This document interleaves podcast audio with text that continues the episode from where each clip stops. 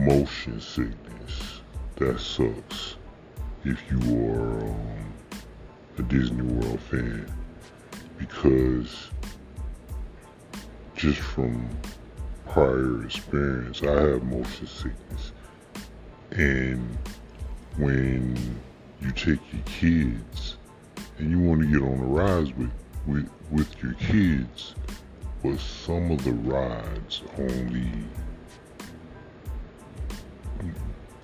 maybe half of the children's rides, all they do is just spin in circles. And that would just make me probably throw up after I got off of it, or at least make me sick. So I can't ever ride on those types of rides. And the rides that have like um, like Spaceship Earth or something that has a lot of flashing lights. It's a new um what's the ride? Um Guardians of the Galaxy. That new ride. Never. I'd probably pass out and faint. I've seen videos, but I would never get on it. I just can't handle it. I've I've read the reviews of people with motion sickness getting off, throwing up, having headaches, feeling dizzy and nauseous. Yeah. If you got motion sickness, do not get on that Guardians of the Galaxy ride. But um there's still a lot of other ways to enjoy yourself. Cause my motion sickness only bothers me when um I'm going in circles or it's a lot of flashing lights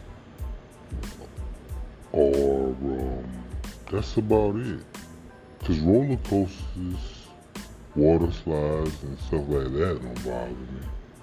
But just those types of rides bother me. Um, I suggest anybody with motion sickness do not ruin your day by getting on a ride that spins in circles. Trust me, if you get on a ride, you be like, oh yeah, I'm just gonna ride this ride with my um with my little son the little teacup ride that spins in a circle. Man, you will get up that ride and you ain't gonna wanna ride nothing else or do nothing else because you will have an excruciating headache from spinning in a circle for like three minutes. Yeah, man. But everybody has different types of motion sickness, I assume. Some people have it worse than others. Because if I personally got on a ride that spun in circles in the beginning of the day, it would ruin the rest of my day. I would have to go back to the hotel and go to sleep. Because I would be that sick